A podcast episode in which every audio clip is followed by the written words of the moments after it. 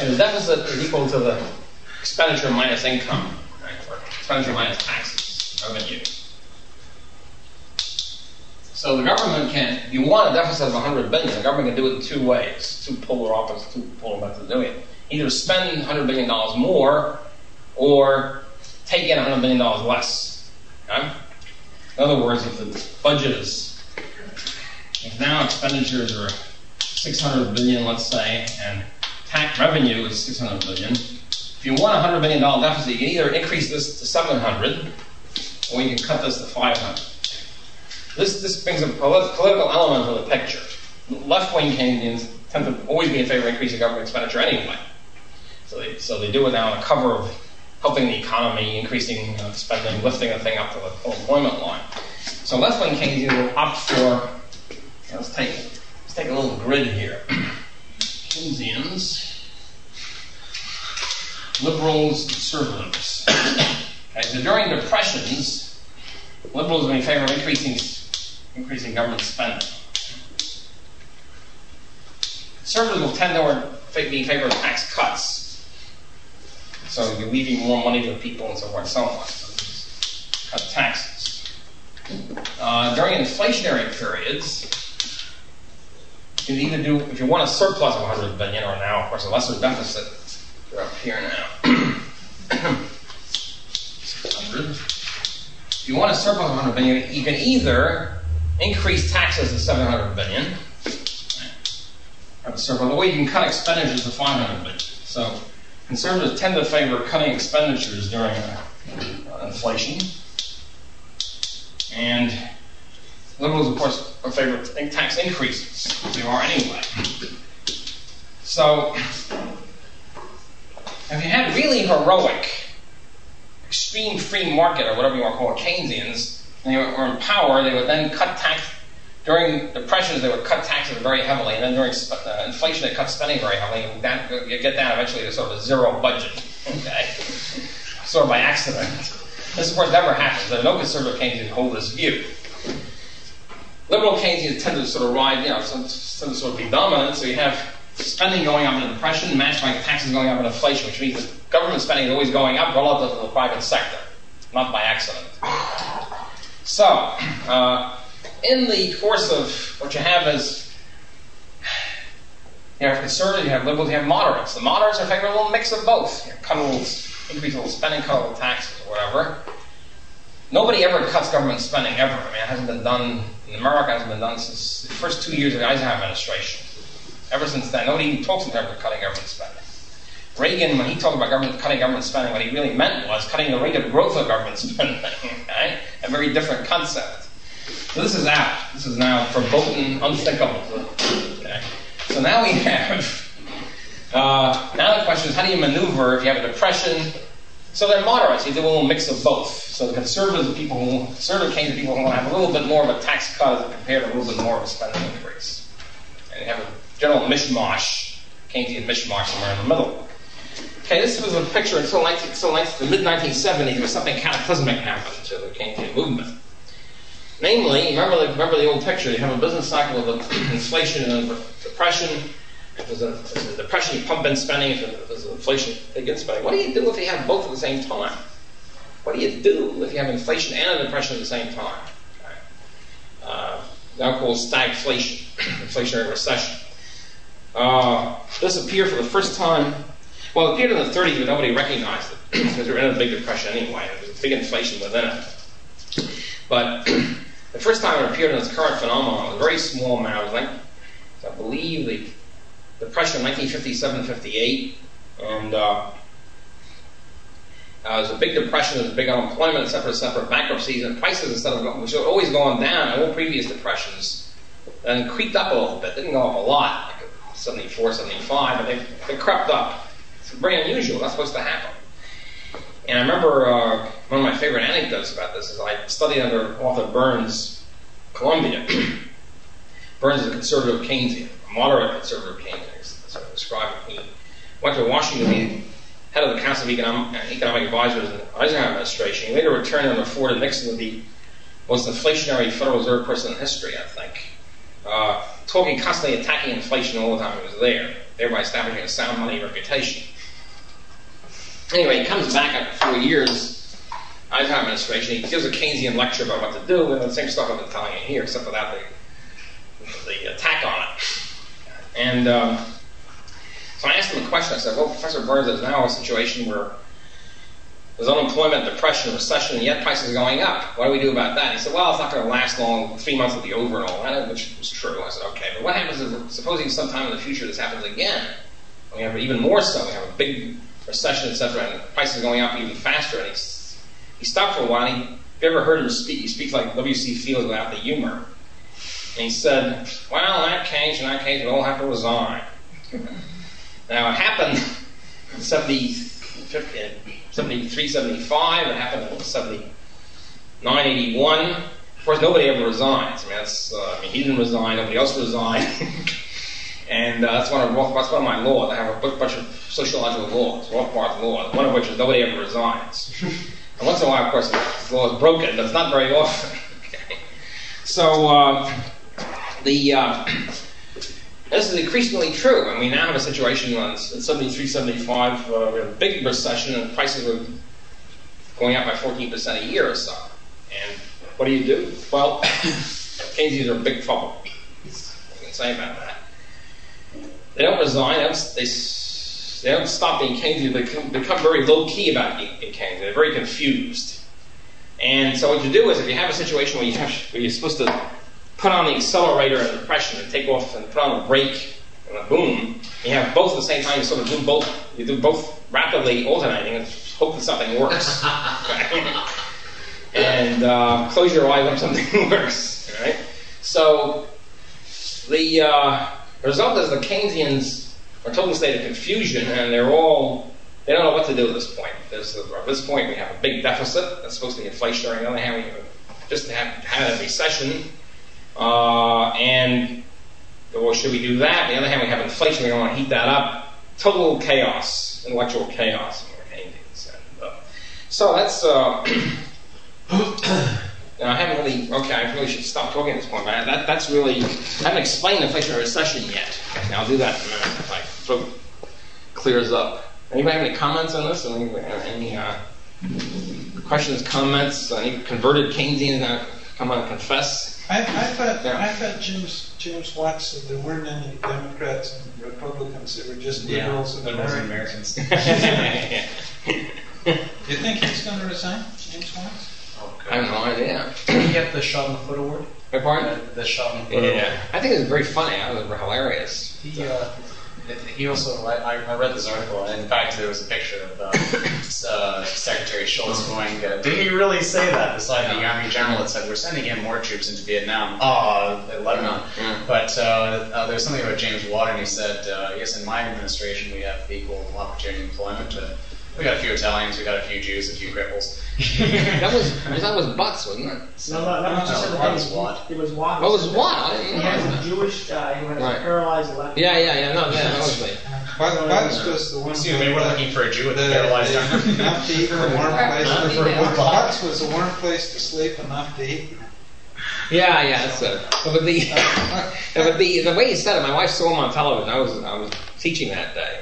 Watt said it. The way he said it was very funny. He was speaking before some Chamber of Commerce or something. He said, we have this new commission on coal leasing and all nonsense. He said, it's very balanced. We got three Democrats and two Republicans. We have one black, one woman, two Jews, and a cripple. Counting them off. I, I thought it was hilarious. so, yeah. Uh, are you going to be talking about the banks and the, uh, the liquidity crisis and that sort of thing? liquidity crisis. Oh, the, uh, the debt crisis. Oh God! So when, when the hell we going to? I don't think there's time for that. Yeah. Right? There's actually one little question. Yeah. Um, you know how like a bank can keep a certain amount of its cash as reserve and loan the rest out, and, and by doing clever bookkeeping, it manages to multiply the money by right. a factor of whatever it wants. And so like 20% reserve, it multiplies it by five. Right shouldn't that, like that costs a 500% increase in money supply? Right. How come it doesn't cause runaway inflation? Well, it causes inflation. It's a question of how much how much is done. You know, hasn't been done enough to run away yet, except in cases where there have been runaway inflation, Germany and Hungary and so forth and so on.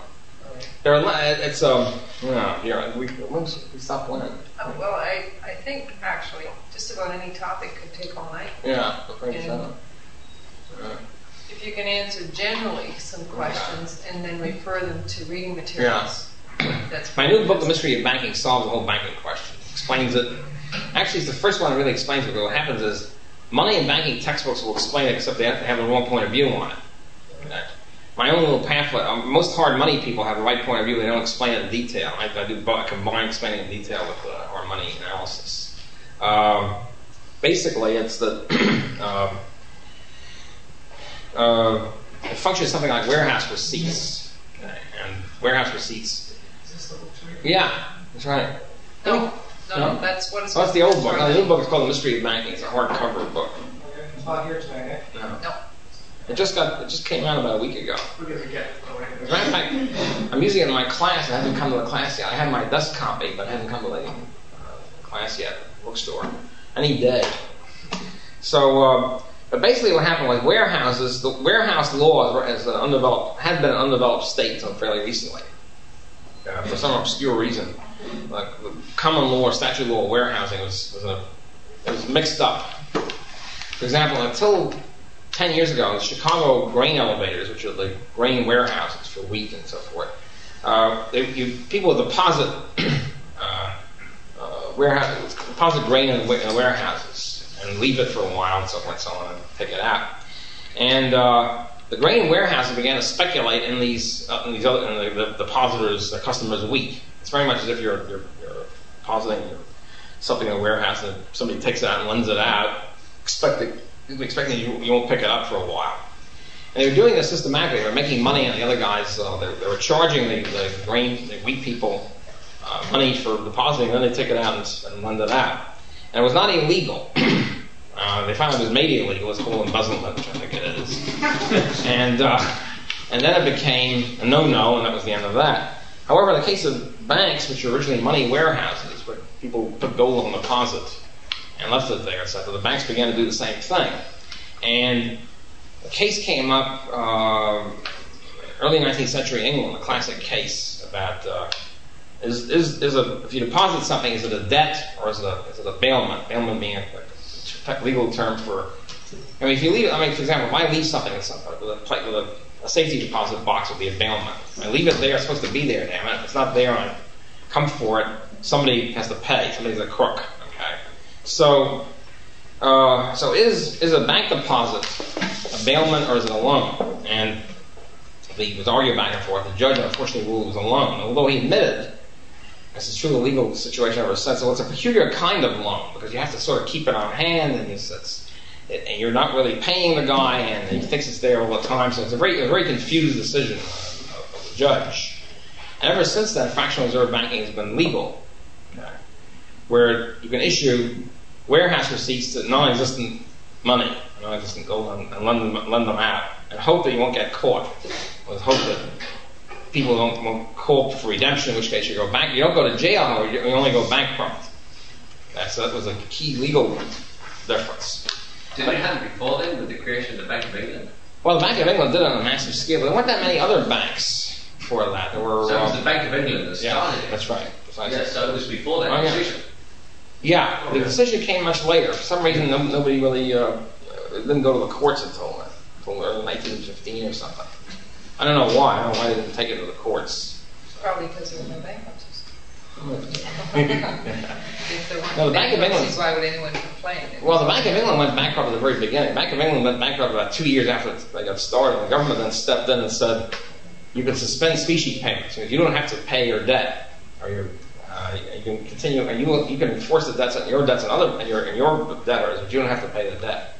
They did this several times, systematically, every time the Bank of England got in the hock.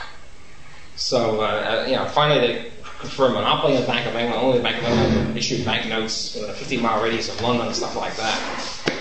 Anyway, the thing is that fractional reserve banking doesn't last very long if it's a free, bank, free banking system. If you have a real free market banking, you can't do very much, even with this legal problem. Because if, say I set up a Rothbard bank, okay, and I start issuing fake warehouse receipts, why not, okay, and lend them out, who will buy them? One thing. Also, I have a couple of clients and I lend them the, this money, these Rothbard dollar notes or something, redeemable in gold, pretty soon the, my my my borrower is going to spend his money on something else and give the notes to somebody else to buy something with, and the other guy's not going to be a Rothbard bank client; he'll be a client of some other bank. The other bank calls upon me for redemption, I ain't get the money, I go I go bankrupt.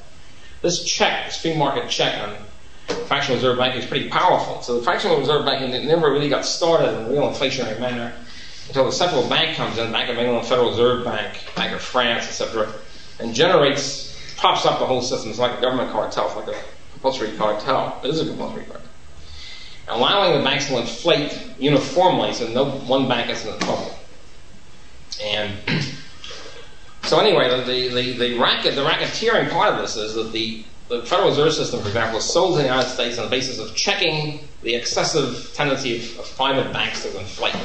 Actually, the reason is just the opposite. The private banks who couldn't inflate got together and got the government to pass this law so the Federal Reserve Bank could, could engage in a cartel, cartelized inflation.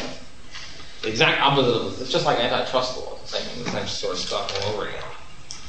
And the Fed, the Federal Reserve in the United States, the Bank of Canada here, whatever, essentially prints money, different sophisticated ways, and and, and actually plain, plain simple fact, prints the money, and this is, and then the whole money supply pyramids upward, and it's still doing it, despite all the talk about checking inflation and that sort of stuff.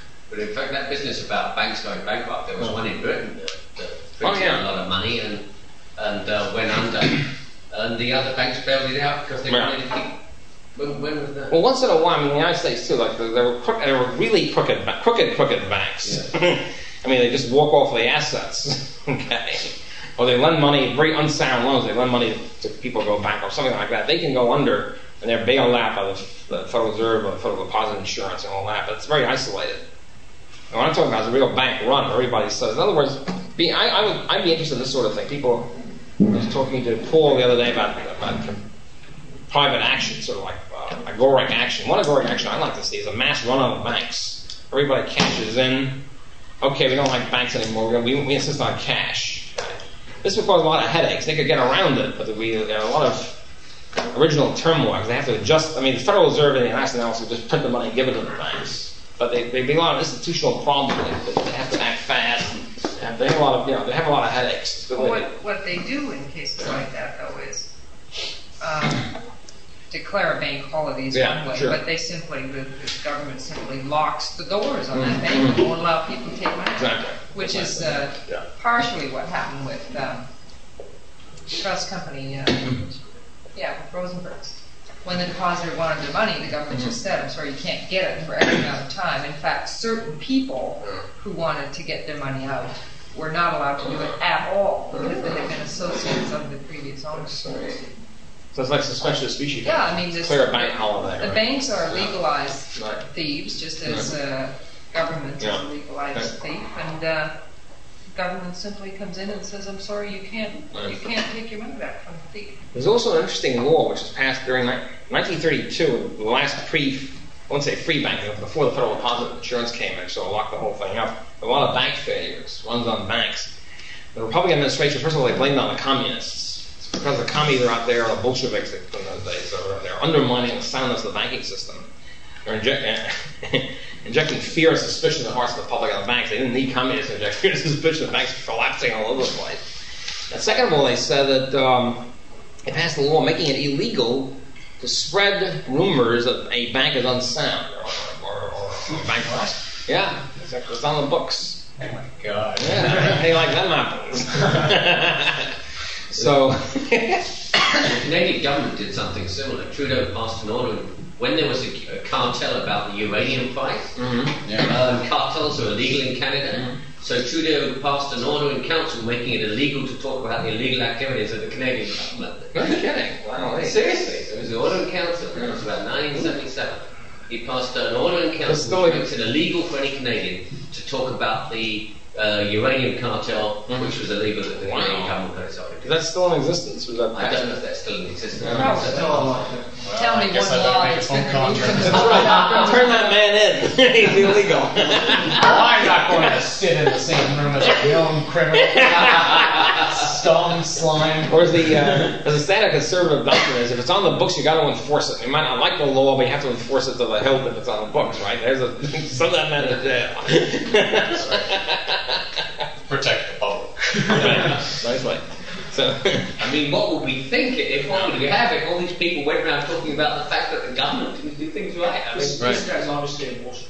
yeah, clearly communist. I mean, undermining the confidence in the Canadian government. exactly. I should I should wind up. This is like in two minutes to sum up a whole bunch of literature of what the Austrian business cycle theory is and what the explanation of all this inflationary recession is. So it's one minute statement. You can read it in my America's Great Depression or in uh, Hayek's uh, Monetary Theory and the Trade Cycle, Human Action. Uh, basically, it is. This is what one of the things wrong with the Friedmanites. The Friedmanites say yes, yes, banking, excessive banking uh, expansion, money supply causes inflation. They don't see any other problems with inflation. It's only the prices go up and down, and people can't calculate as well. Actually, what happens with inflation through the banking system is that messes up the whole production structure. Interest rates are distorted, production is distorted, and what you have is an excessive investment in capital goods and, and what's being called higher orders of production, machine tools, construction, cement, things like that.